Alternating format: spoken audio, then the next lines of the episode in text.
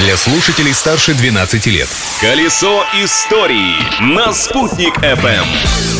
Всем большой солнечный привет! Сегодня 14 ноября, с вами, как всегда, Юлия Санвердина, и у меня для вас новая подборка всего интересного, что случалось в эти дни в разные годы. Слушайте внимательно!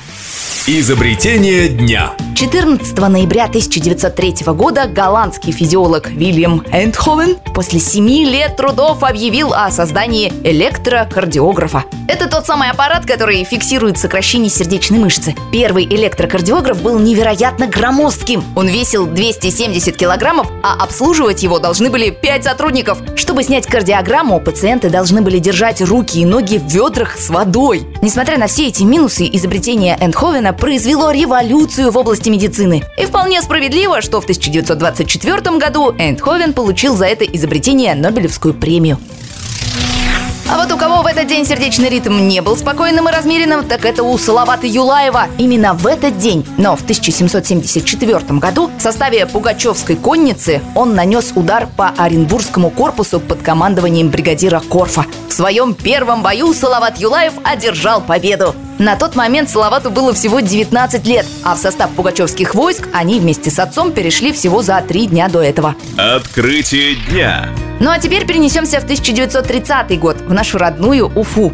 Здесь состоялось рождение нового учебного заведения – Башкирского кооперативного техникума. Техникум был создан на базе промышленно-экономических курсов и располагался на улице Октябрьской революции, дом 7. В 1937 году учебное заведение переехало в знаменитое здание Башпотребсоюза, что на улице Ленина. Кстати, тут же, в этом же здании, был открыт ресторан «Уфа», где студенты техникума проходили практику. Кстати, именно с этим рестораном была связана одна из версий происхождения популярной в народе поговорки «Деньги есть, Уфа гуляем, денег нет, Чешма сидим. Дело в том, что со стороны улицы Коммунистической когда-то была закусочная под названием Чешма. И те, у кого денег было немного, заглядывали именно в эту закусочную. А более состоятельные шли в ресторан Уфа. Но, как выяснилось, закусочная Чешма открылась на Коммунистической лет через сто после появления самой поговорки. Так что это миф. Личность дня. Ну и под занавес нашего выпуска расскажу об имениннице сегодняшнего дня – чудесной Астрид Лингрен.